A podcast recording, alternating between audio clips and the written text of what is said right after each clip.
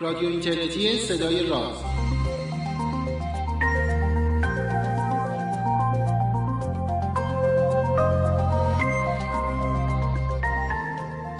سلام روز روزگارتون خوب و خوش و فرخنده. 47 می برنامه از مجموعه برنامه های رادیو اینترنتی صدای راز رو من پژمان نوروزی از تهران و پوریا نازمی از مونترال از دو سوی اقیانوس تقدیم شما می‌کنم.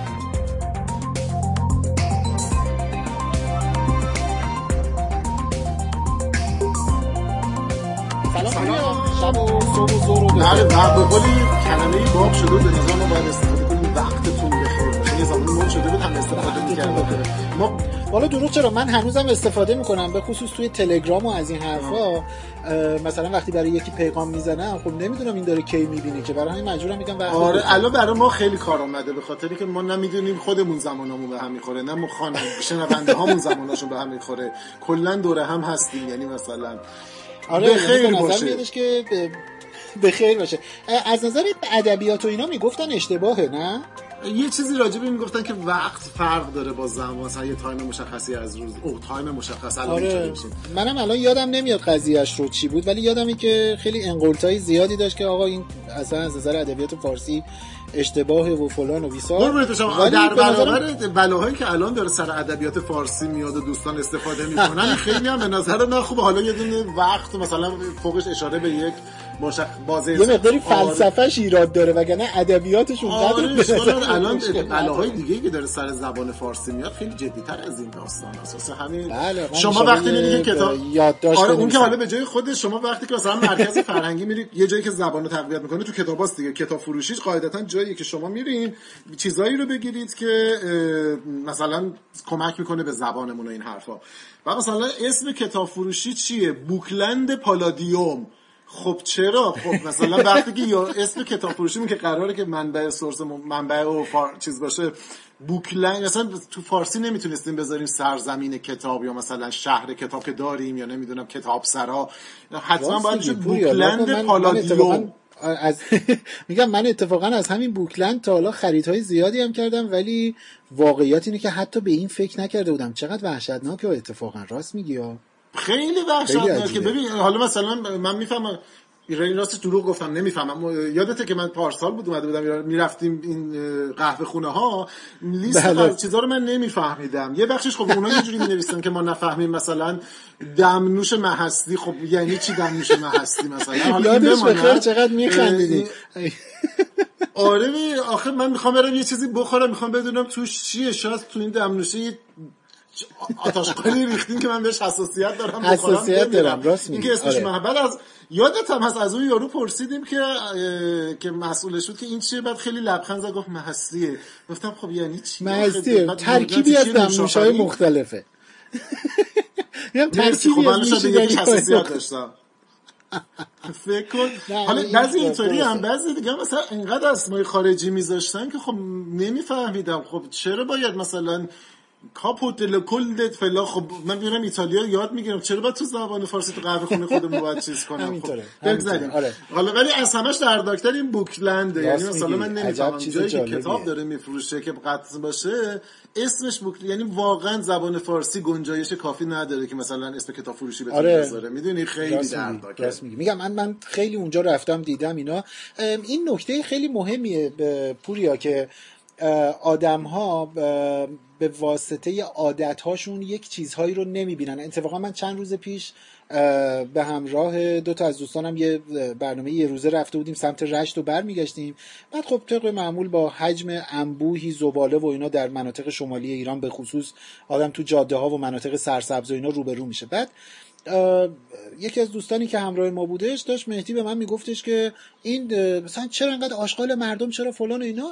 بعد من داشتم یک خاطره ای رو تعریف می‌کردم که چند سال پیش توی یکی از همین مناطق توریستی و گردشگری طبیعی شمال کشور در منطقه تالش یه خانواده نشسته بودن و بساتشون پهن بود و داشتن غذا میپختن و جوجه کباب درست می‌کردن و بچه هاشون هم اونورتر بازی می‌کردن. اینا به فاصله کمتر از ده متر. پوریا اینی که دارم میگم خیلی واقعیه یعنی کمتر از ده متر. یک مساحت مثلا 20 متر مربعی رو فرض بگیر که مملو و از زباله بود. یعنی زباله رو آورده بودن ریخته بودن اونجا. و اینا تو فاصله کمتر از ده مترش نشسته بودن و به بازی و خنده و گفتگو و اینا. بعد حالا این خانواده کمی مثلا آشنایی ما داشتیم با هم دیگه. میشناختمشون هم ولایتی بودند و اینا. بهشون گفتم که بابا مثلا این آشغاله اینجا شما حداقل جاتون رو عوض می‌کردین. حالا این همه جای سرسبز اینجا چرا اینجا؟ ببین یهو آره برگشتم که چقدر اینجا آشغاله چقدر فلان.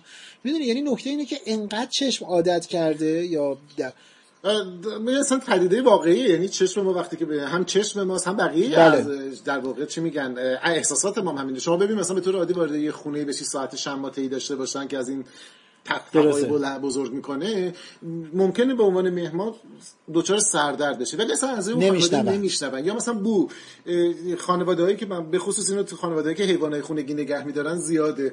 برای خودشون به نظر میاد که همه چی خوبه چقدر خود مهمون که وارد بشه یه دفعه بوی غریبی میزنتش. به خاطر که بلاین چیز میشن دیگه کار آره، کور میشن آره. یا در واقع اون حسشون بسته میشه آره. نسبت به اون ماجرا. و اینم چیز دیگه متاسفانه ما تو یه شرایط هستیم. به خصوص تو این قضیه چند تا عامل داره با هم بازی می‌کنه. از یه طرف انقدر این بعد از اون تندروی حالا آدم چی بگه اسمشو ابلهانه ای که مثلا اسم مغازه ها حق نداره کلمه خا انگلیسی توش داشته باشه و افراط تو فارسی گویی. الان افتادیم به یه وضعی که چه می‌دونم شما کلمه فارسی پیدا نمی‌کنی. بعد کسایی هم که انتقاد می‌کنن از اون می‌رفتن تو این جامعه چی میگن؟ بازی سرگویی و نمی‌دونم فارسی دریه باست فارسی, باستان صحبت فارسی هم نه. که به همون فارسی هم نه. فارسی. آره پارسی گویان میفتن داره که مثلا بعد متن رو می‌خونی بعد بری متن ترجمهش کنی به انگلیسی که بفهمی که این چی داره میگه.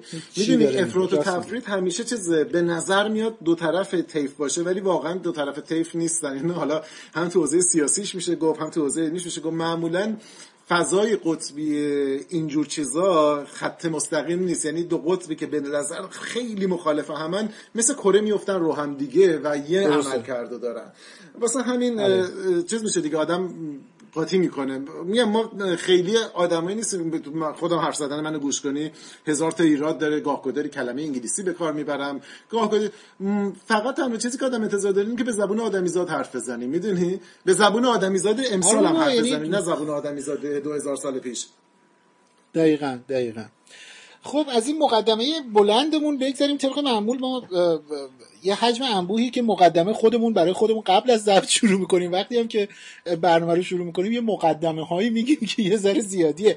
این آره مقدمه این که طولانی شد. پریروز چیز داشتیم پریروز که ما یه مق... جلسه کلا مقدماتی داشتیم. سه ساعت حرف زدیم به ضبط نرسیدیم. آره شنونده های برنامه ما بدونن که ما قرار بودش که سه چهار روز پیش برنامه ضبط کنیم. بعد قرارمون رو گذاشتیم و time مون رو fix کردیم. بعد سه ساعت و نیم حرف زدیم. دیدیم که خب دیگه الان نه حس رو داریم نه time ش رو داریم نه هیچی که برنامه ضبط کنیم. بعد از سه ساعت و نیم چهار ساعت حرف زدن عادیمون گفتیم خب حالا قرار ضبط یه دو روز میندازیم اونورتر ما که یه آره به قول آقای مدیری به چیز افتاده به نخودچی خوری افتاده بودیم. داشتیم غیبت می‌کردیم. یک مفصل برای پشت سر همه غیبت آره معروف ترین کسایی هم که غیبت کردیم بذار آره. یادی ازشون بکنیم دیگه. عرفان خسروی و سیاوش صفوریان پور تا دلتون بخواد براشون صحبت کردیم. آره. البته امروز به هر آره، جفتشون گفتم یعنی اگر اون شب نتونستم بخوابن یا گوششون زنگ می‌زده یا مثلا نمی‌دونم سبک شدن اثر چه میاد ما بودیم. ما یا هر چیزی که بودیم ما بودیم. میگم البته به شنونده ها اعلام بکنیم که ما از اون غیبت کنندگانی هستیم که در اولین فرصت به غیبت به سوژه هامون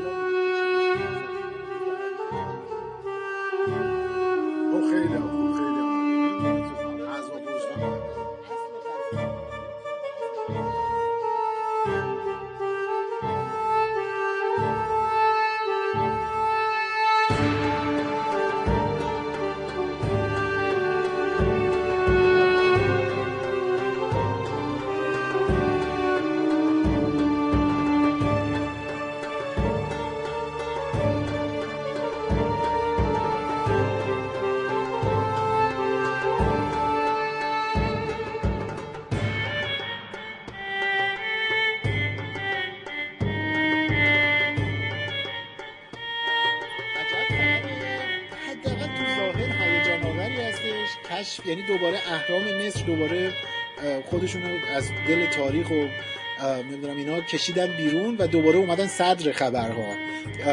چی کش شد توی آره خیلی جالب بود. آره آره. یعنی خیلی چیزه می‌دونید اهرام مصر یکی از اون موضوعاییه که با علم با خرافات با تاریخ با هر چی بهش نگاه کنی میشه باش سوژه خوب در آورد یعنی خیلی موضوع جذابی در میاد و اینها به خصوص وقتی یه جای یه چیزایی بهش باشه که بهش بچسبه که قابل دسترس هم نباشه. اون موقع قصه حدس و گمان ها شروع میشه. یا آقایی مثل حتما فوندنیکن حتما این وسط پیداش میشه یهویی قصه تازه ای ساز می‌کنه و از این حرفا. حالا قصه ولی به هر حال این بودش که یک حفره تازه یا شاید بشه گفت یک تالار تازه نمی‌دونم. حالا سر این واژه های باید دقت کرد. داخل یکی از اون سهرم اصلی حالا معروف تو هرم خفو توی بزرگترین دقیقا, دقیقا. تو اون هرمی که از همه بزرگتره و اون نوکش هم یه مقداری سالمتره یعنی اون روکش سنگای آهکیش یه مقداری سالمتر مونده برخلاف مابقی آره بله، داخل بله. اون یک دونه چیز پیدا شده یک فضای خالی پیدا شده این اینجور واژه بهتره پوریا می‌خوای یه خوره آره, آره. یه حفره پیدا آره, آره, آره. می‌خوای یه خوره کلا راجع به خود اهرام و اینا صحبت کنیم بعد بریم سراغ قصه‌مون آره حتما آره آره حتما به هر حال اهرام مصر وقتی راجعش صحبت می‌کنیم شاید یکی از تنها مورد از عجایب هفتگانه دنیای باستانه که سالم مونده بله. تا الان و در واقع هنوز پابرجا مونده بقیهشون از بین آره. رفتن و واقعا موجود شگفتانگیزیه به این معنا که با وجود تمام پیشرفتهایی که ما کردیم ماهیت ساختش یا ماهیت معماریش یا سازوکارش به شدت پیشرفته بوده برای زمان خودش. هنوز ما به طور دقیق حتی با وجودی که ایده های خوبی داریم ولی مثلا دقیق نمی‌تونیم بگیم که اینو چجوری هیچ جایی هم اعلام خیلی جدی در پاپیروس و اینا نیستش که شیوه ساخت اینو ذکر کرده باشن. این اهرام رو. حداقل بین اسناد و مدارکی که تا بله. الان جمع آوری شده یا پیدا شده یا خونده شده نبوده. حالا ممکنه که این به این معنا نیست که بله بله. شاید مثلا ما بتونیم جناب یه جایی رو پیدا کنیم توش باشه.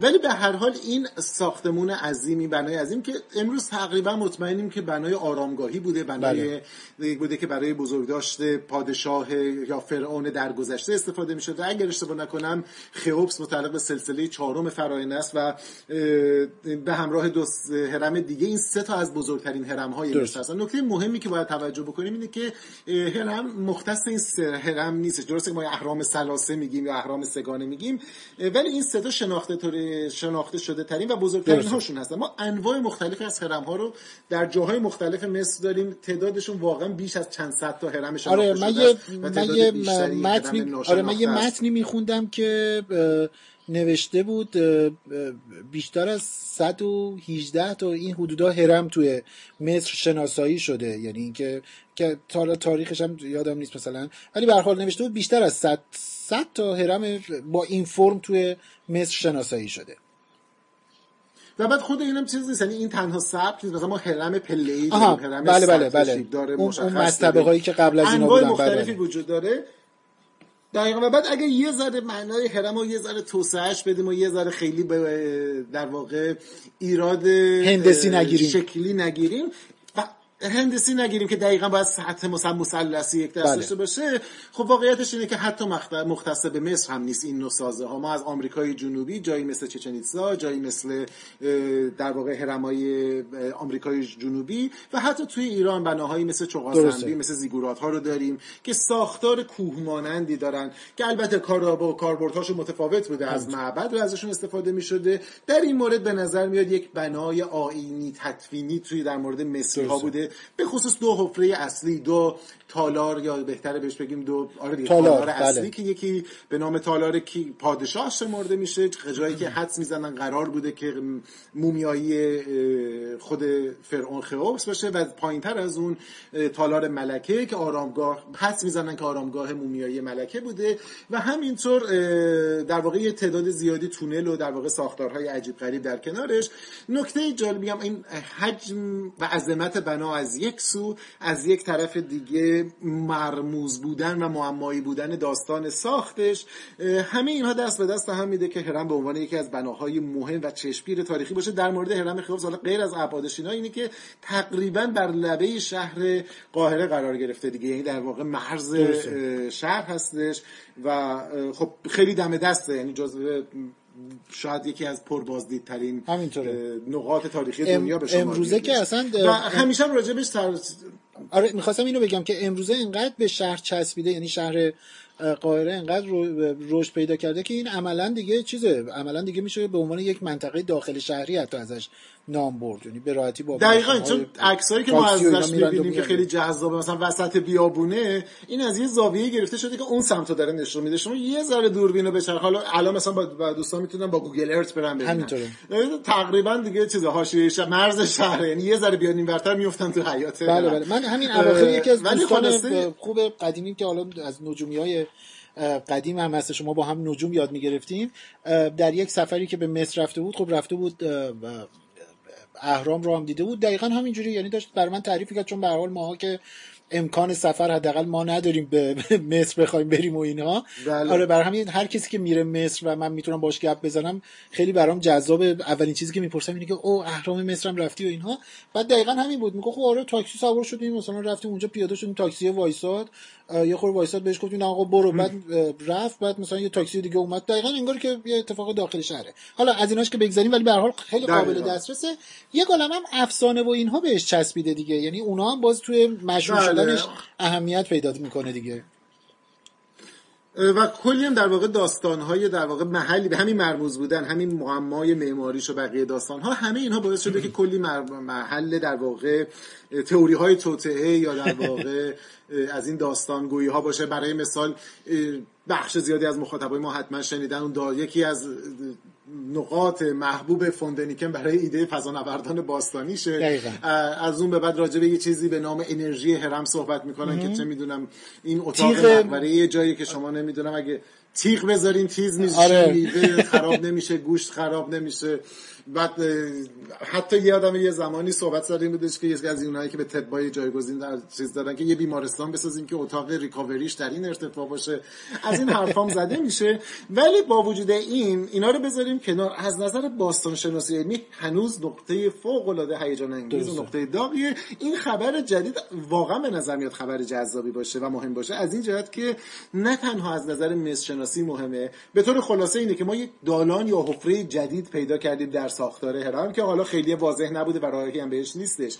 نکته مهمترش اینه که ابزاری که این پیدا شده جذاب بوده. یعنی ما اومدیم با استفاده از ذرات که در فیزیک ذرات و فیزیک بنیادی باشون کار داریم. میون ها در واقع که جزء تابش های کیهانی هستن. با کمک این شناخته شده و کشف شده به نوعی انگار ما با استفاده از این ذراتی که در عالم وجود دارن و در واقع همینطور در حال گذر هستن ما رو بمباران می‌کنن از این به عنوان یک نوع ابزار پرتونگاری یا مثل چیزی شبیه اشعه ایکس در پزشکی. استفاده کردیم تا بتونیم به درون ساختار بسته هرم رو ببینیم با کمک سنسورهایی که تعبیه کرده بودیم به خاطر که میونها بگونه هستن که اگر از فضای خالی عبور بکنن خب تعداد بیشتریشون عبور می‌کنه نسبت به زمانی که به ساختار سفت و بسته برخورد مشخصا سنگا وقتی به سنگا برخورد می‌کنه جذب میشه و انگار که کدورت ایجاد می‌کنه بله. تاریکی ایجاد می‌کنه کدورت ایجاد می‌کنه؟ حالا با اومدن گذاشت سنسور گذاشتن به میزان در واقع چگالی ذرات عبور کرده رو بررسی کردن و دیدن در یه بخشی به نظر میادش که مشاهد یه حفره هستیم که تا الان پیدا نشده. این که دقیقا این حفره چی بوده هنوز نمی‌دونیم. کار داریم. باید در واقع راجبش رو شناسا بررسی بکنن. ولی واقعا اتفاق مهمی آره. از ترکیب پوریا, یعنی می‌خوای اینجا مهمه هم فیزیک. آره پوریا می‌خوای اینجا یه کوتاه صحبتمون رو قطع کنیم. من از آزاده خواستم از آزاده کیوانی خواستم که برای ما یه مقداری راجع به ها صحبت کنه که اصلا بدونیم این ذرات بنیادی که حالا این کشف بر پایه اون و بر اساس اون علم انجام شده اصلا این ذرات چی هستن؟ می‌خوای یه کات بدیم اینجا رو بریک بدیم بریم اون فایل صوتی رو که در حقیقت آزاده لود کرد و برامون فرستاده رو اون رو بشنویم که اصلا با خود این ذرات آشنا بشیم بعد دوباره برگردیم این تیکر رو ادامه بدیم. موافق این کارو بکنیم عالیه. آره. بریم ببینیم آزاده آره آره. سلام پژمان سلام پوریا. من الان تو جاده هستم در حال رانندگی ولی به نظرم بهترین فرصت اومد برای اینکه بتونم یه چند دقیقه راجع میون صحبت کنم و این برنامه کوتاه رو ضبط کنم. ممکنه که یکم نویز پس زمینم زیاد باشه. دیگه به بزرگی خودتون ببخشید. امیدوارم که کیفیت صدام خیلی بد نباشه. میون ها ذرات بنیادی هستند که یک جورهایی خواهر الکترون محسوب میشن. جزو دسته ای از ذرات ذرات بنیادی هستن به اسم لپتون ها که ویژگی اصلیشون اینه که نمی‌تونیم بشکنیمشون و به ذرات کوچکتری برسیم. کوچیک تا حداقل تا اونجا که می‌دونیم کوچکترین ذراتی هستند در مقیاس خودشون و قابل تفکیک نیستن قابل شکستن و جدایی نیستن. این ذره این خانواده که لپتون نام داره سه تا ذره اصلی و سه تا ذره همراه داره. سه تا ذره اصلیش الکترون میون و ذره به اسم تاو هست. و سه تا همراهشون نوترینوهاشون هستن. ذره خیلی کوچیکی به اسم نوترینو که واکنش های خیلی کمی انجام میده با ماده. و ما سه نوع از اونا داریم نوترینوی الکترون نوترینوی میون و نوترینوی تاو. اما ذره میون چه شباهت هایی و چه تفاوت هایی با الکترون داره؟ میون از لحاظ بار الکتریکی مثل الکترون هست ولی از لحاظ جرم خیلی سنگین تر از الکترون هست. تقریبا 200 برابر الکترون جرم داره. که خب از هنوز از پروتون کوچیکتر یعنی کم جرمتر محسوب میشه ولی به همین دلیل پر جرمتر بودنش یا در واقع جرمی ما بین الکترون و پروتون داشتنش توی آزمایش های اولیه که سال 1936 در واقع شروع شد مشاهده شد توی آشکارسازی به اسم اتاق ابر یا اتاق حباب این ذرات مشاهده شدن. به این معنا که ذرات وقتی وارد پرتوهای کیهانی در واقع وقتی وارد جو زمین میشن برخورد انجام میدن با مولکول های جو زمین و ذرات ثانویه‌ای تولید می‌کنن. اما قبل از اینکه بگم میون چطوری کشف شد شاید بهتر باشه راجع به پرتوهای کیهانی یکم بیشتر توضیح بدم. پرتوهای کیهانی در واقع ذرات باردار پر انرژی هستند که از فضای خارج زمین وارد جو زمین میشن.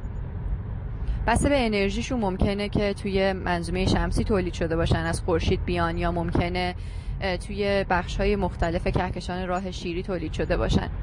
اگر انرژیشون خیلی زیاد باشه به احتمال زیاد از خارج کهکشان راه شیری و کهکشان های دیگه اومدن و اونجا تولید شدن و شتاب خیلی زیادی گرفتن. نوعشون چیه؟ این ذرات معمولا پروتون هستن یا حتی هسته سنگینتر از پروتون مثل هلیوم کربن و حتی می‌تونه هسته عنصر سنگینی مثل آهن باشه. وقتی این ذرات وارد جو زمین میشن با مولکول های جو مثل اکسیژن و نیتروژن واکنش انجام میدن. و ذرات ثانویه‌ای تولید می‌کنن. خود اون ذرات ثانویه دوباره می‌تونن که با مولکولهای جو برخورد کنن و ذرات بعدی تولید کنن که یه آبشاری از ذرات در نهایت روی زمین آشکار میشه. میون یکی از ذراتیه که تو این واکنش ها تولید میشه. نیمه عمر نسبتا طولانی تری از خیلی دیگه از ذرات داره ولی ذره پایداری نیست. نیمه عمرش تقریبا دو میکروثانیه است. و این ذره می‌تونه که با چون با سرعت نزدیک به سرعت نور حرکت می‌کنه و معادلاتش نسبیتی میشه تا روی زمین هم می‌رسه. و توی آشکارسازهایی که ما روی زمین داریم می‌تونیم مشاهدش کنیم. در حال حاضر آشکارسازهای بزرگی که روی زمین هستن رصدخونه های پیر اوژه و رصدخونه تلسکوپ اری آرای تلسکوپی هستن که حالا می‌تونم بیشتر راجع اونا توضیح بدم. اما قبل از این رصدخونه ها که شاید ده سالی ساخته شده باشن و نسخه های قدیمی ترشون اجداد اونها در دهه های 70 80 ساخته شدن چطور میون در سال 1936 برای اولین بار رد و اثری ازش مشاهده شد؟ اندرسون که سال 1932 پوزیترون رو کشف کرده بود یکی از دانشمندانی بود که روی ذرات مختلف و در راستای کشف ذرات مختلف کار می‌کرد و مطالعات زیادی در این زمینه انجام داده بود. و شاید در به خاطر اینکه 1932 پوزیترون رو کشف کرد و بعد به خاطرش جایزه نوبل گرفت شاید معروف تر شد و با وجود اینکه تعداد زیادی از آدم ها روی کشف میون در طی چندین سال کار کردن شاید ما اسم اندرسون و ندرمیر همکارش رو که تو کلتک بودن رو بیشتر شنیده باشیم. اما در واقع چطور کشف شد؟ این میون ها که وارد جو می شدن و به زمین می رسیدن توی آشکارسازهای اولیه‌ای به اسم اتاقک ابر یا اتاقک حباب می اومدن و واکنش انجام می‌دادن با مولکول های اون ماده ای که توی اون آشکارساز بود و یه ردی از خودشون به جا میذاشتن. مدلی که این رد رو به جا میذاشتن در واقع با استفاده از مثلا بخار آب بود یا بخار حالا هر ماده دیگه ای که توی اون آشکارساز یا اون اتاقک حباب استفاده میشه. و ما می‌تونستیم یه ردی از اینها به شکل حباب هایی که خیلی به همدیگه نزدیکتر شدن و در واقع تشکیل ابر دادن ببینیم. و با توجه به اینکه فاصله ای که بین این حباب ها وجود داشت می‌تونستیم یه تخمینی از سرعت این ذره سرعت عبورش از ماده ما از آشکارساز ما بزنیم و همینطور از در واقع انحنایی که داشت می‌تونستیم تخمینی از تکانه اون داشته باشیم و با داشتن تکانه و سرعت می‌تونیم جرم رو در اندازه بگیریم.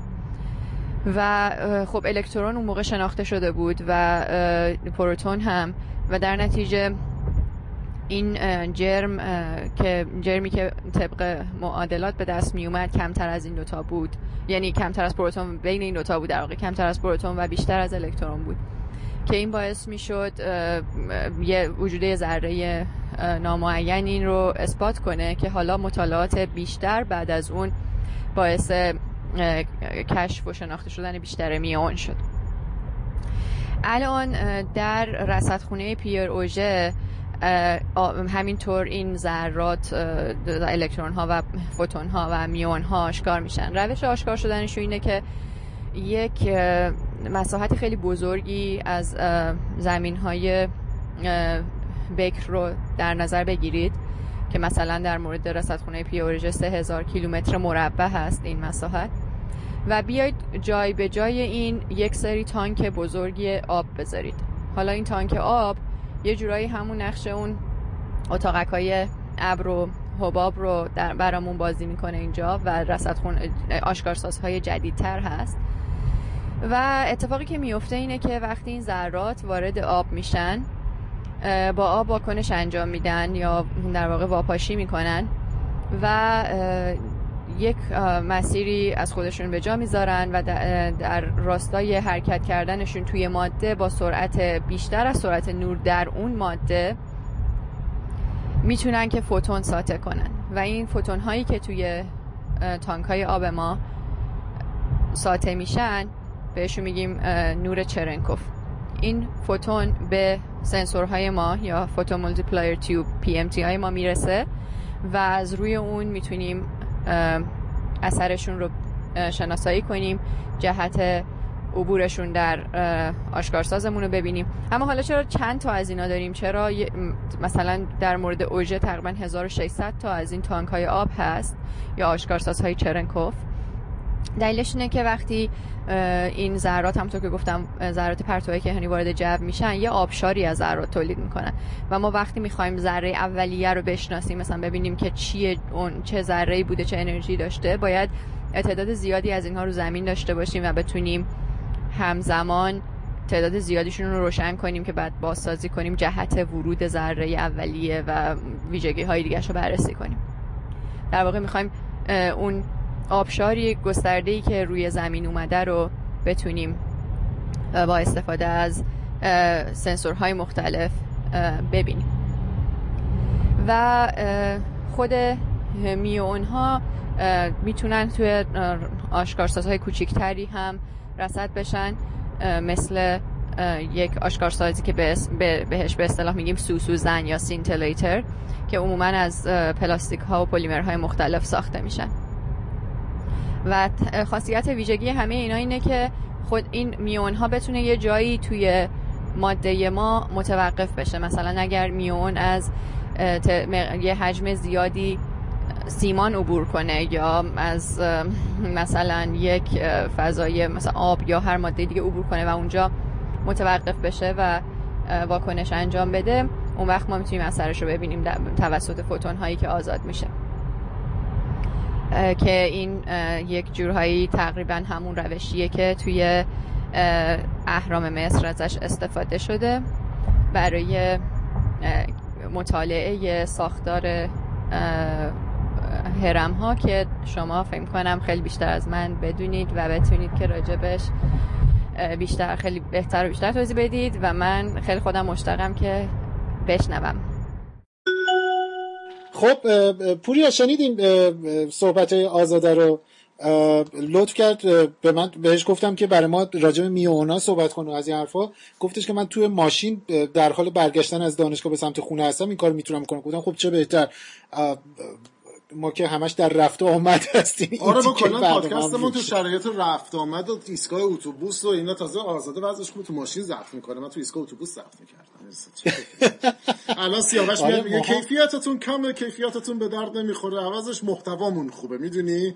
همین ما ما همواره جواب داریم. ما ما از چی میگن؟ بر, بر مبلغ افزا چی میگن؟ یه یه از مبلغ ما کم ما مبلغ نداریم. کلا از مبلغ. بسیار خوب. خب من داشتم فکر می‌کردم یعنی زمانی که تصمیم گرفتیم که راجع به این موضوعی که الان داریم صحبت می‌کنیم اهرام مصر و این کشف این دالان یا این حفره تازه‌ای که در این هرم خئوپس یا خوفو پیدا شده داشتم فکر می‌کردم نه من نه تو به حال باستانشناس نیستیم. حالا جزء علایق قدیممون بوده یه چیزایی هم بلدیم خوندیم شنیدیم اینا. ولی برای من و تو و احتمالا در دنیای علم همینطور تو دنیای ترویج علم حتی به نظر من موضوع مهمتر از این هستش که نمی‌دونم حالا یه فضای خالی توی یکی از اهرام پیدا شده. شاید شاید مثلا یکی از اهمیت هایی که برای ماها می‌تونه داشته باشه اینه که از یک جایی این اتفاق شروع شده که اصلا به نظر نمی آمده یا حتی خیلی ها فکر می‌کردن که یا هنوزم شاید فکر کنن که ای بابا حالا مثلا ما فهمیدیم توی نمی‌دونم هسته اتم چی وجود داره؟ به چه درد ما می‌خوره؟ یا اون جمله معروفی که به تنز و شوخی و اینا بین ما ایرانی ها خیلی به نظر میاد دانش آموزا به خصوص رایجه که چی؟ انتگرال به چه دردی می‌خوره؟ نمی‌دونم یه هفته دیگه هم از زندگیمون سپری شد بدون اینکه بفهمیم انتگرال به چه دردی می‌خوره. اینم از اوناست دیگه. یعنی اینی که یه ذره ای که در عالم پخشه و نمی‌دونم حالا خورشید داره اینو برای من پخش می‌کنه و ستاره ها و اینا یوهویی من می‌رسم به اهرام مصر. یعنی از این منظر به نظر میاد این برای ماها خیلی می‌تونه جذاب و لذت بخش باشه. آره به نظر میادش که این در واقع چند تا داستان همزمانه. یکی در مورد بخش باستان شناسیشه یکی اینکه چطور حوزه هایی که به نظر دورترین فاصله رو از همدیگه دارن کنار هم قرار می‌گیرن و یه جاهایی به هم میریزن. زمانی که احتمالا اولین تئوری ها یا نظریات در راجع میون ها یا هر نوع ذرات فیزیک ذرات بحث میشه آخرین چیزی که ممکنه به ذهن یه پژوهشگر برسه اینه که من برم باهاش باستان شناسی بکنم. یا مثلا زمانی که شتاب دهنده می‌سازن شاید آخرین چیزی که ممکنه به ذهنشون برسه اینه که ممکنه تو کار فرهنگی استفاده بشه. اما همین الان مثلا در جای مثل سزامی ما می‌بینیم بخش عمده از پروژه پروژه های باستان شناسی پروژه های تاریخ فرهنگی و پروژه های در واقع مرتبط با میراث فرهنگی است که داره اتفاق میفته بنابراین اون چیزی که خیلی میگن که این علم الان به چه دردی می‌خوره؟ اگر اگر ما بیایم فرض بکنیم که تنها کار کرد یا مفهوم کارآمدی علم اینه که حتما به یه درد مشخص روزمره بخوره خب اینا نمونه هاییشه که ممکنه در آینده به دست بیاد. اما به نظر میاد موتور محرک علم این نیست که دقیقا چه دردی رو از زندگی امروز من دوا می‌کنه. متاسفانه به خصوص در جاهایی توی فضاهای فرهنگی مختلف توی فضاهای اجتماعی مختلف این ایده داره تقویت میشه که علم خوب علمی است که نمی‌دونم کاربرد داشته باشه در زندگی روزمره ما. اولا چه کسی گفته که بنده و شما اجازه داریم که صفت خوب و بد به چه علم بدیم؟ علم بر مبنای اون چیزی که ما می‌شناسیم و وقتی که میگیم علم منظورمون کار چیزی نیستش که زمان حافظ و سعدی بوده زمان مثلا حتی ابن سینا بوده زبان ابو ریحان بوده دقیقا مفهوم مدرن امروزی که از قرن 19 ام 18 ام 19 ام داره به این شکل شکل می‌گیره رو داریم میگیم بله در درسته. مورد علم در مورد نقشش بحث‌های زیادی وجود داره دیدگاه های فلسفی وجود داره اختلاف نظرها وجود داره چیزی که ما داریم راجع به صحبت می‌کنیم راجع به این در واقع چیزی که جامعه علمی به طور غالب در واقع پذیرفتن روش علمی که پذیرفتن و البته درسته کاملا هم درسته که میشه این روش ها رو نقد کرد. اما ما الان داریم راجع به این فضا صحبت می‌کنیم راجع به این ساختاری که این بر مبنای تئوری حداقل داره بر مبنای کنجکاوی پیش میره. ما می‌خوایم تا وقت احترام گذاشتن به سوال و تلاش منطقی برای پاسخ دادن به سوال و بعد تلاش برای باطل کردن ایده ای که اون سوال رو اون پاسخ رو به وجود آورده. بنابراین موتور محرک ما این نیستش که حتما ما کاری بکنیم که به درد مثلا چه می‌دونم مستقیما به همون موقعی که داریم کار می‌کنیم بگیم که این به کجا به درد بشریت می‌خوره. دقیقا. و من به قول تو موتور محرک علم این نیست. دقیقا و این مشکل سازه یعنی یه وقتایی ما بار اضافی داریم تحمیل می‌کنیم به علم. مثلا خیلی وقتا میگیم ببینید علم چه فجایعی رو به وجود آورده. اشاره می‌کنیم به آزمایش هایی که پزشکی که در دوره آلمان ها انجام شد. یا مثلا آزمایشی که برخی از بومیان یا اقوام بومی مختلف انجام شدش. بله از علم سو استفاده شده. افرادی که علم رو در واقع عملی می‌کنن مثل بقیه ماها آدم هستن ازش سو استفاده می‌کنن اصول اخلاقی رو رعایت نمی‌کنن. همین الان یکی از موضوعات داغ ما راجع به حوزه مثلا فرض سرگرمی میشنویم. هر روز یه هنرپیشه یه تهیه کننده که متهم به آزار جنسی بقیه میشه. به خصوص خانم ها این توی دنیای علم به طور فراوون وجود داره. از دبیر سابق بله. این کمیته بین تغییرات اقلیم بگیر تا اساتید دانشگاه. آیا به این معناست که علم نه اینا افرادی هستن که دارن سو استفاده می‌کنن. ما حتی فرقه های تازه درون علم داریم که دارن سعی می‌کنن خودشون رو در واقع ایده های متافیزیکی خودشون رو پشت نام علم پنهان بکنن. بله این سو استفاده ها داره میشه. ولی تفاوتی وجود داره. اینکه بدنه عمومی علمی نیست. یعنی شما می‌تونی علم رو از افراد که دارن علم انجام میدن مستقلش کنی.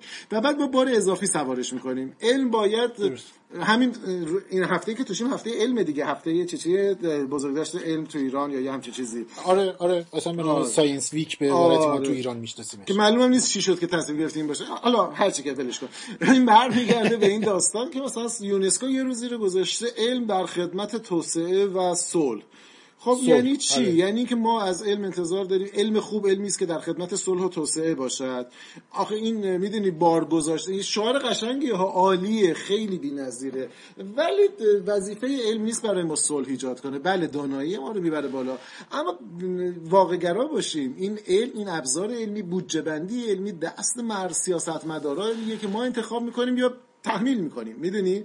و اونها که دارن هزینه می‌کنن تو دنیایی که یک سوم در واقع بخش بودجه های پژوهشی داره از دل بودجه های دفاعی و نظامی در میادش خب بعد ما انتظار چه انتظاری باید ازش داشت؟ دقیقا. و بعد ما به علم ببینید علم اینجا رفتار غلطی داشت. نه خیر علم رفتار غلطی نداشته. علم مثل چا دکتر سروش یه تعبیر خوبی چند وقت پیش داشته حالا یه لحظه شک کردم که دکتر سروشه یا نه. ولی به نظرم میاد یعنی اینقدر شنیدم که به نظر میاد که چیزه آره. تو یکی از این مقالاتش یه تعبیر خیلی خوبی راجع به دینداری داره. تفسیرش تعبیرش نقل به مضمون اینه که میگه دین مثل شراب ناب میمونه. آنچنان رو آنچنانی تر می‌کنه. شما اگر آدم خوبی باشید از دلش معجزه خوبی در میارین. اگر آدم بدی باشین از دلش داعش در میارین. تکنولوژی علم به نظر من همینه. یعنی اینکه وقتی به دست من می‌رسه من تصمیم می‌گیرم که چطور استفاده کنم. می‌دونی؟ بار گذاشتن میگن که علم باید علم اخلاقی باشد. علم باید علم نمی‌دونم حالا در حوزه ما میگن علم اسلامی باشد. اونها می‌گفتن علم ژرمن باید باشد. اینی که میگفتش که علم در خدمت تو موازین حقوق بشر باید باشه. نه این... اینا نیستش. علم داره کار خودش رو داره به سوال جواب میده. سوالو درست آره یعنی اینکه یعنی اینکه این نکته خیلی مهمیه که اینو بدونیم که علم وظیفش پاسخ دادن به این کنجکاوی های ما برای دنیا دوروبرمونه آره و یادمون یک نکته مهم نظر اینه یه وقتی ما سوال می‌کنیم جوابی که پیدا می‌کنیم جوابی نیست که دوست داشته باشیم. همینطوره. یه وقتایی هستش که یعنی-, بله. یعنی به عبارتی دنیا تضمین نداده که جوابی که من دلم می‌خواد رو به من بده. بله برای ما همه ما جذابتر بود که ما در مرکز عالم باشیم. آسمون و زمین هم دور ما بچرخه حالا زمین که نمی‌تونه دور ما بچرخه آسمون دور ما بچرخه و ولی خب چه کسی گفته؟ ولی چه نه کسی ولی این نیست. آره این نیست. دقیقا. من دوست دقیقا. داشتم که مثلا یه موجودی باشم که مثلا یک دفعه اینجا به وجود اومده باشم مثلا یک چیز استثنایی باشم.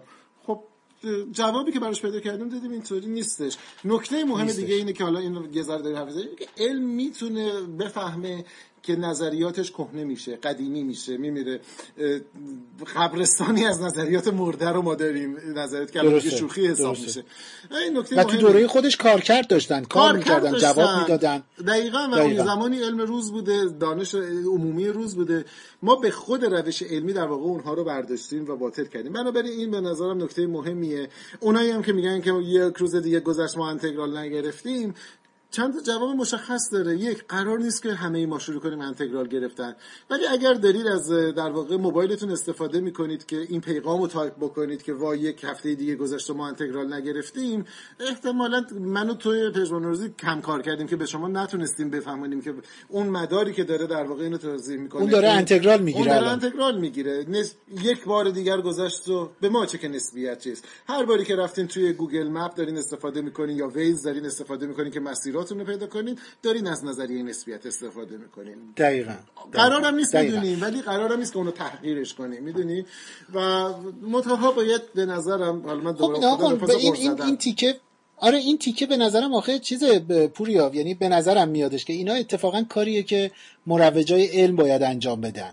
یعنی مروج علم هستش. شاید شاید به طور مستقیم یک دانشمند یا یک پژوهشگر نه, باید و نه می‌تونه که بیاد بگه آقا مدار موبایل شما پروسسور موبایل شما داره چه می‌کنه اون تو؟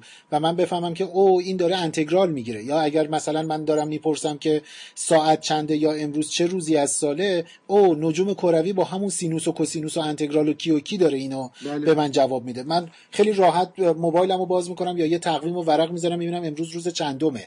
این یا ساعت مچیمو نگاه می‌کنم می‌بینم ساعت چنده.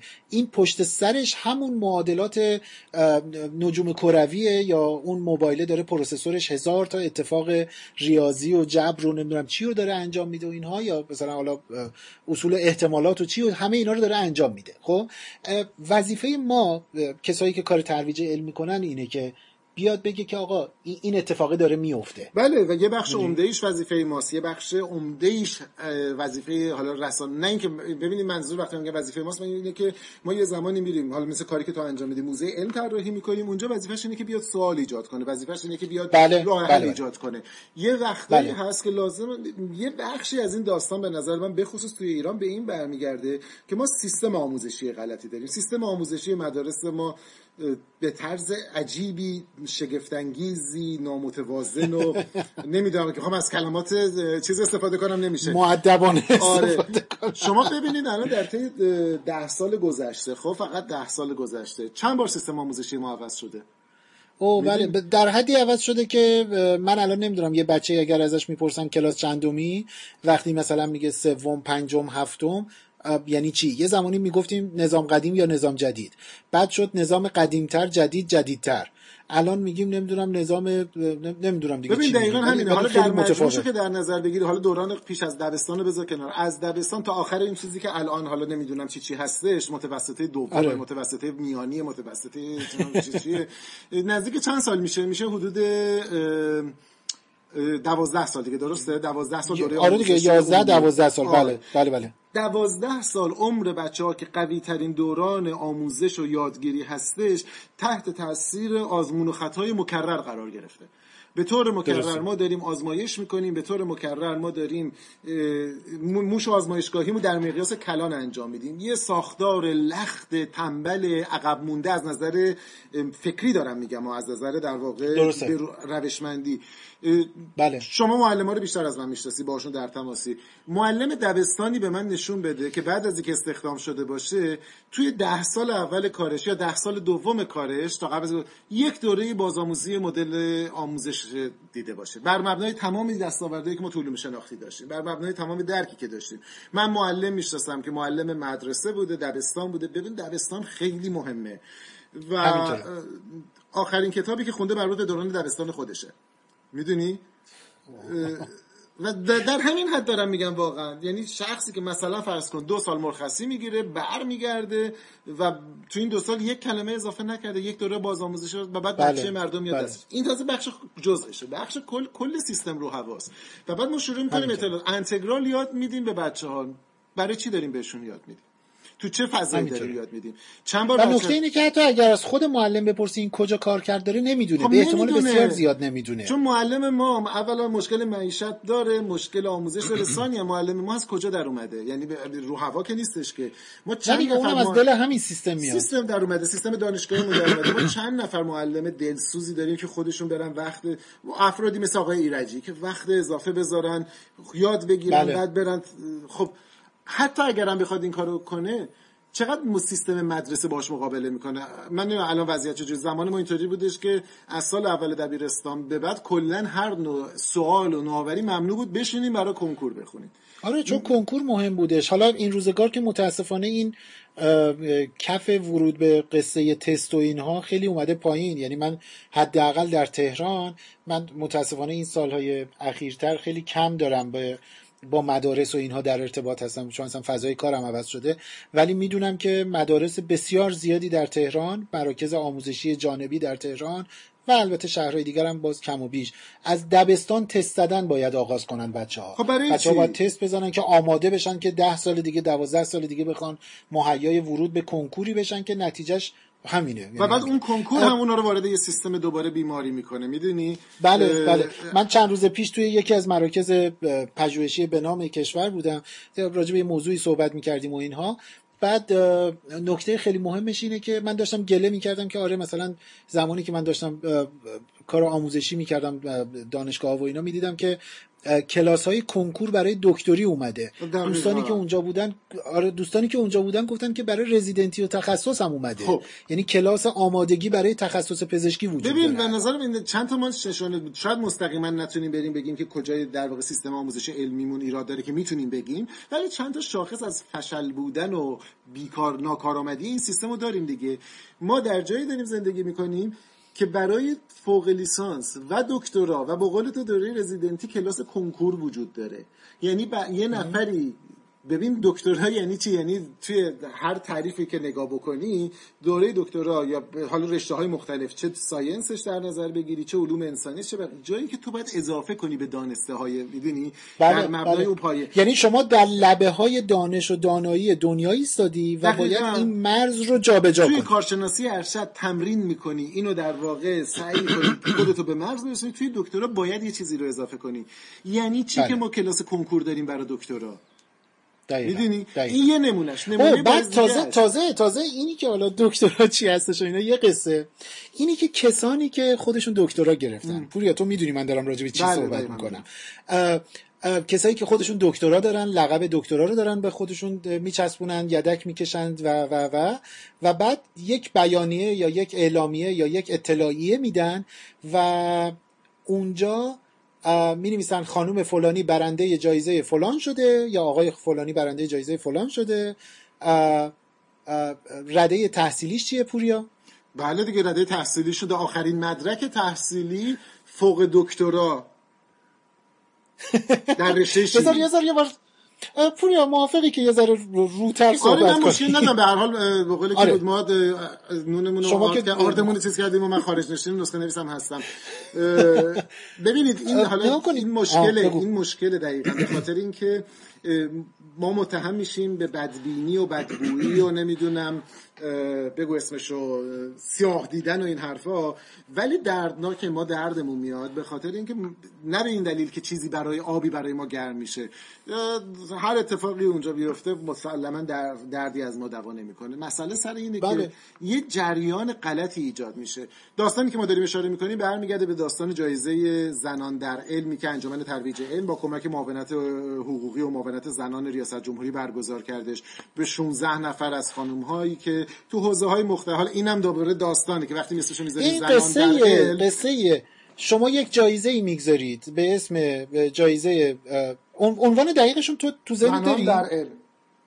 زنان در علم. جایزه زنان در علم سال گذشته از طرف انجمن ترویج علم ایران در حقیقت اهدا میشه. بعد لیست رو که نگاه می‌کنید چند تا اتفاق به نظرم زشت وجود داره. حتی نمی‌تونم بگم دیگه اشتباه. برای جامعه ای که برای گروهی که برای انجمنی که ادعای ترویج علم در ایران رو داره یا حداقل ادعای اینی که هماهنگ کننده های برنامه های ترویج علم در ایرانه خیلی به نظر من زشته که خودش مفهوم علمو نمی‌دونه. به خاطر اینکه لیست نگاه می‌کنه میگید این چند نفر در مثلا رشته شیمی فیزیک ریاضی چی چی می‌گیره جایزه. بعد همین لیست رو نگاه می‌کنیم ببینید آخرش داره به کسی که هنرم کار کرده دکترای هنر داره جایزه گرفته.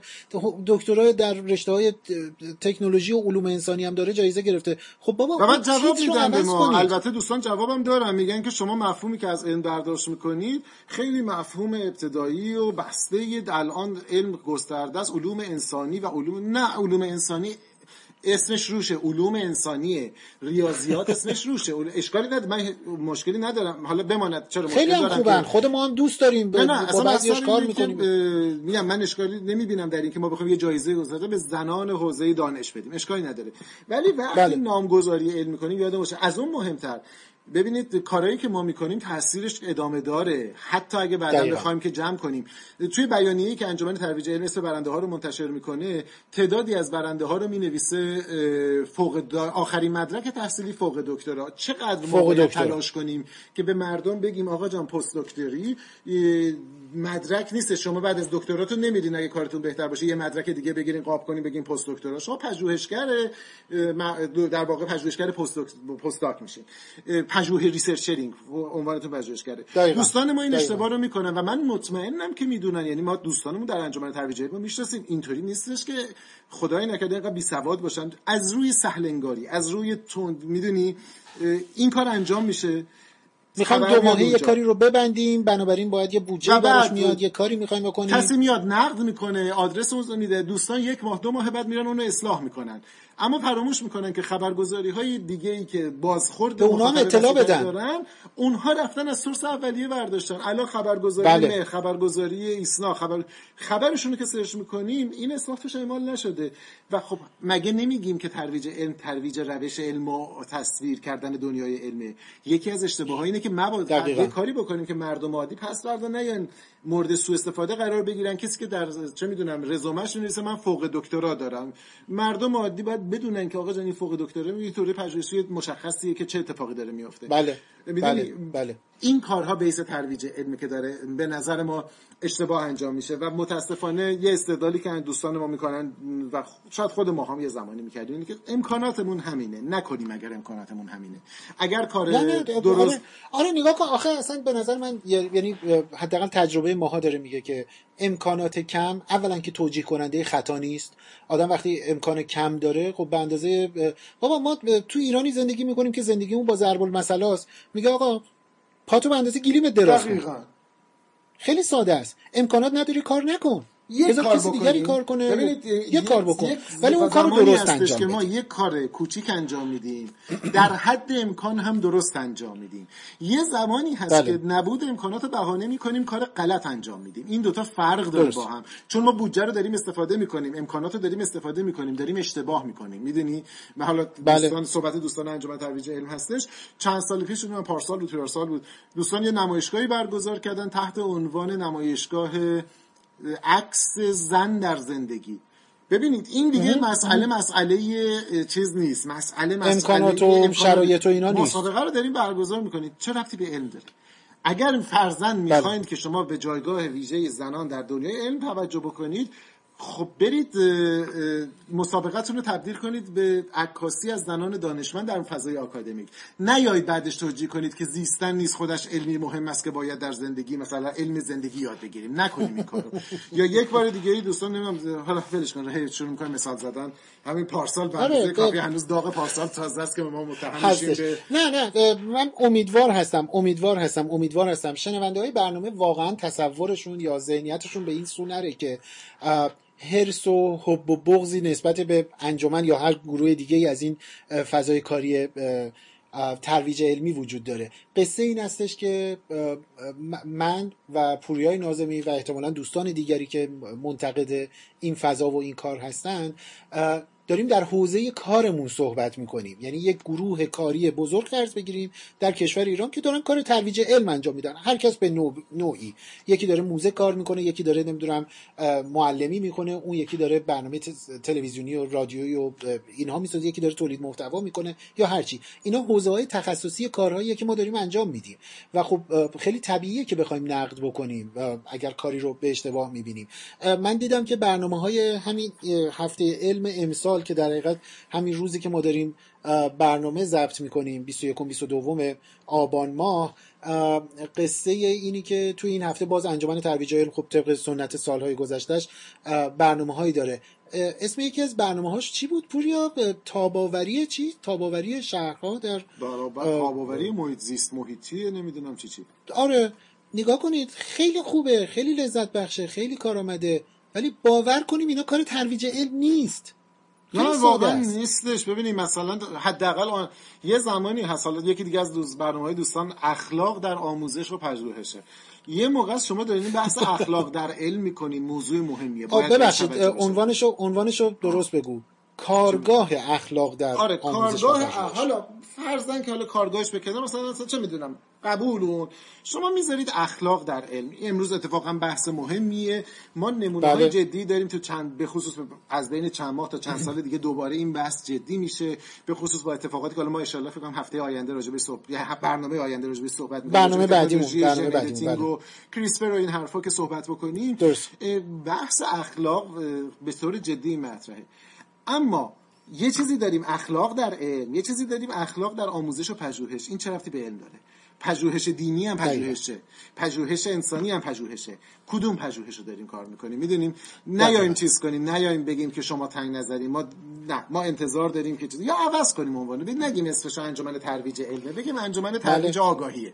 اشکالی نداره. خیلی هم خوبه. انواع علم به هر حال ما هممون قبول داریم دیگه. یکی از راههایی به دست آوردن دانش و آگاهی همه راهها دقیقاً همینطوره. اصلا ما دقیقا. تمام دعوامون با دوستان که گفتیم صحبت کردیم. یه قبیله رو تشکیل دادن اینه که اتفاقا تو هر حوزه شما نباید علمو بکشیم وسط. اگر مثلا چه می‌دونم آقای داکینز داره راجع به زیست شناسی صحبت می‌کنه وقتی می‌رسه به بحث مثلا امر قدسی بیخود می‌کنه راجع به علم حرف می‌زنه. چون اصلا آره اصلا داره دیگه پرت و پلا میگه. پرت و پلا میگه نظر شخصیشه معتبر ها محترم ها قبول ولی نظر شخصی بر مبنای یه سری اصول دیگه است. بدون و زبان امکانی نداره. این همون روش های دریافت دانایی و آگاهی و دانش مختصر نیست. خیلی متنوع. دقیقا آره. ما هنر یعنی علم نیست. دقیقا, دقیقا. روش متافیزیکی داریم روش نمی‌دونم شهودی داریم روش زبان بزن مرور تاریخی داریم و همه اینا ولی علم نیست بله. اسمش.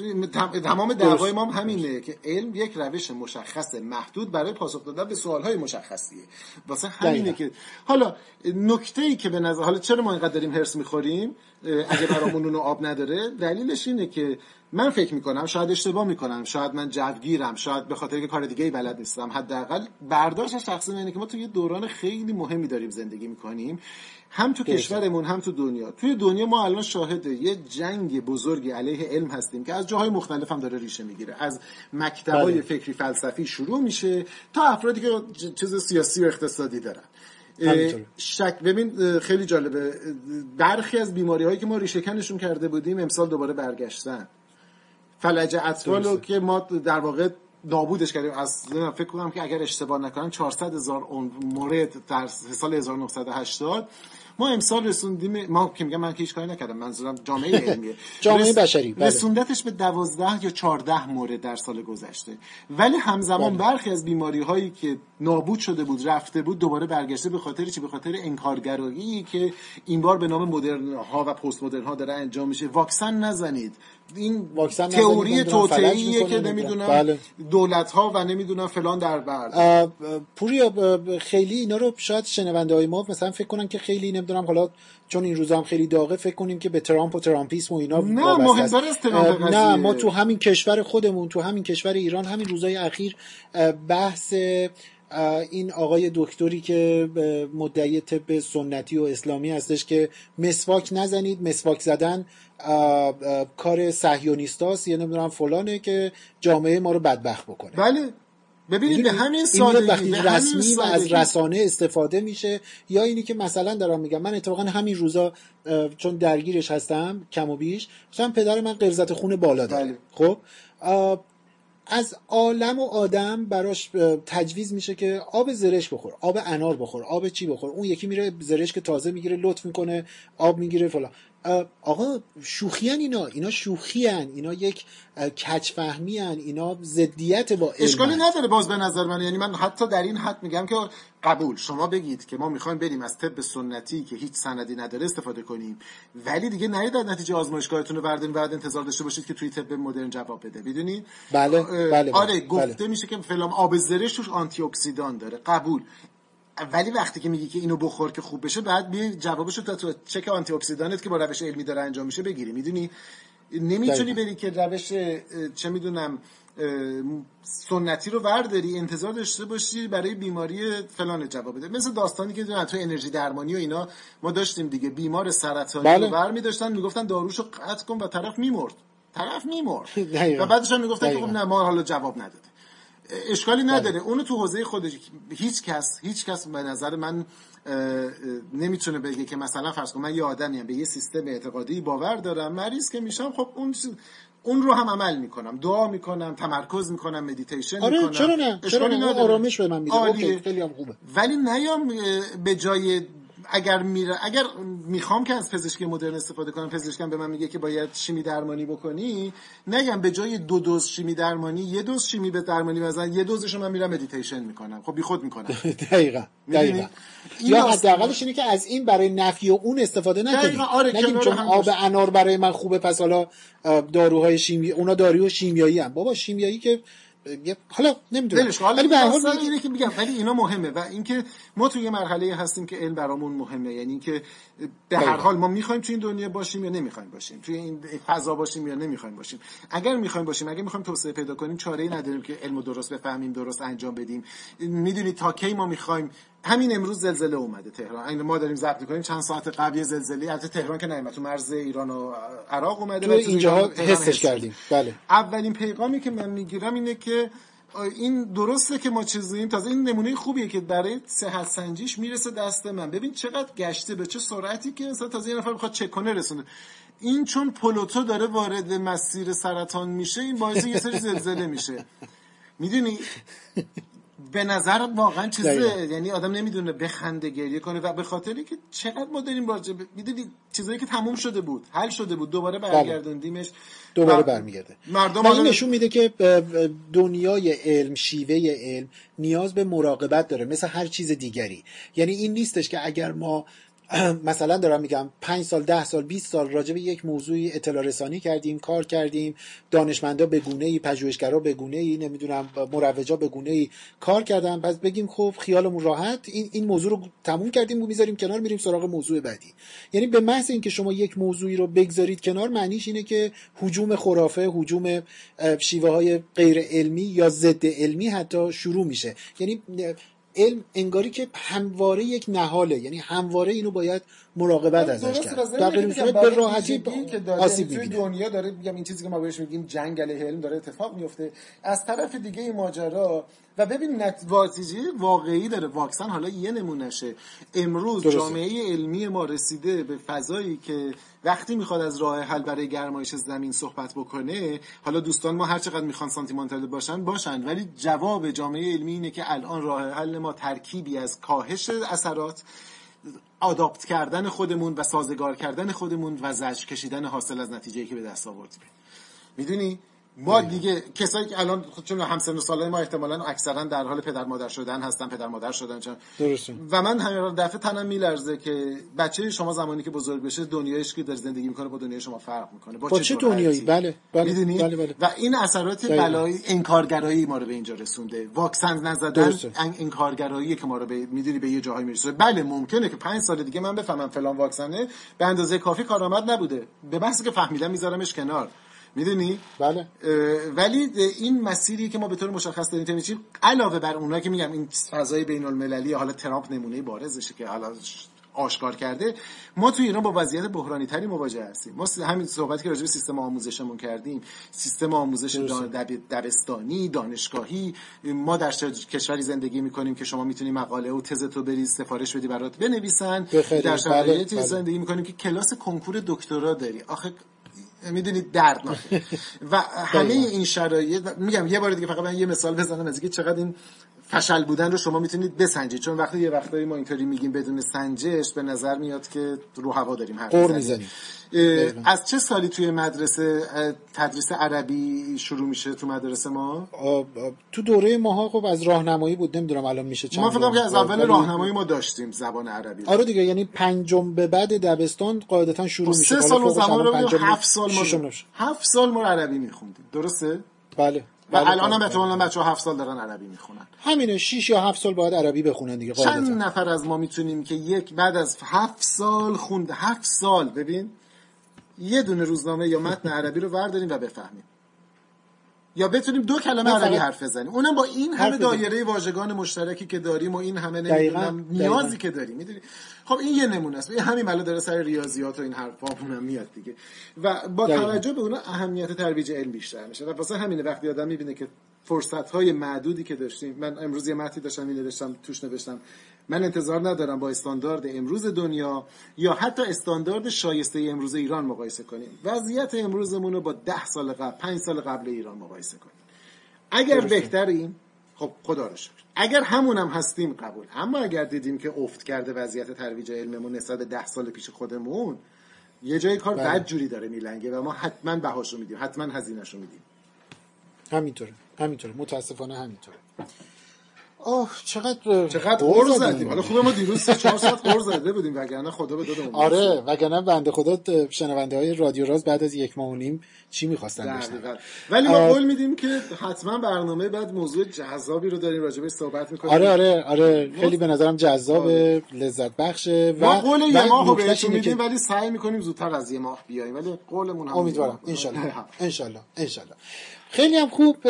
من به نظرم میادش که پوری برنامه رو دیگه همینجا نگه داریم. خیلی برنامه بلندی شد ولی به نظرم ارزش داشت. ما توی هفته علم داریم به سر می‌بریم در کشور ایران در روزهای پایانی آبان ماه. آخر این هفته ای که ما داریم برنامه رو ضبط می‌کنیم و حالا شما نمی‌دونم کی دارید میشنوید در آخر همین هفته یعنی فکر کنم مثلا میشه 27 8 جایزه ترویج علم سال 96 هم اهدا میشه. مشتاقانه منتظریم ببینیم که جوایز به کیا می‌رسن؟ ان و چیزم هست فکر که یک ماه بعدش هم شما جایزتون رو دارین دومی دوره جایزه چراغ دارین نه؟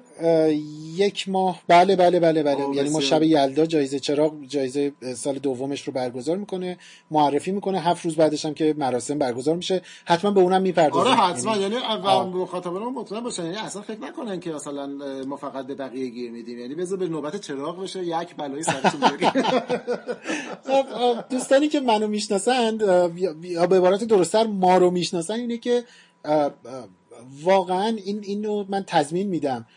شاید جز بزرگترین منتقدایی که ما داریم خودمون هستیم. یعنی حالا شاید دوستان پشت صحنه قصه های ما رو نمی‌بینند و نمیشنوند خیالشون راحت باشه که برای همدیگه کم نمی‌گذاریم. آره. یعنی که چون چون تنها راه حلیه که می‌تونیم مراقبت کنیم از خودمون نقد کنیم خودمون رو. برای همین دو ساعت از این روز ما داشتیم زیرا به سیاوشو می‌زدیم واسه هم دیگه.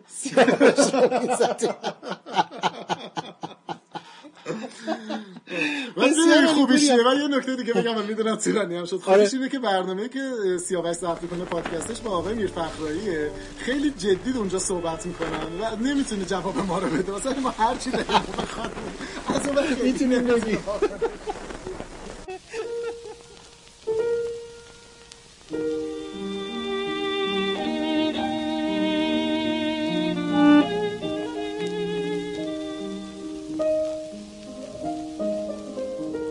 47 این برنامه از مجموعه برنامه های رادیو راست هم به پایان رسید. از اهرام مصر آغاز کردیم و بعد به ترویج علم رسیدیم و بیشتر در مورد این قضیه صحبت کردیم. امیدوارم از شنیدن این برنامه هم لذت برده باشید و اگر این چنین بود حتما شنیدنش رو به دوستانتون هم توصیه کنید.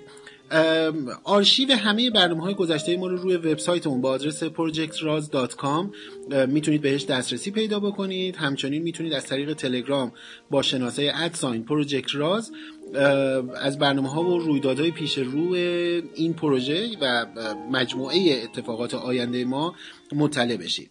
مثل همه برنامه های گذشته رادیو راز رو با حمایت سیناپرس خبرگزاری علم و فرهنگ بازنشر می‌کنیم.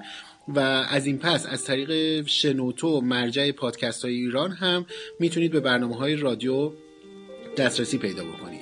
در انتها این موزیک کلاسیک زیبایی که میشنوید سوناتی از آثار موزارت و البته ویژگی شنیدنش اینه که نوازندش کسی نیست جز آلبرت انیشتین.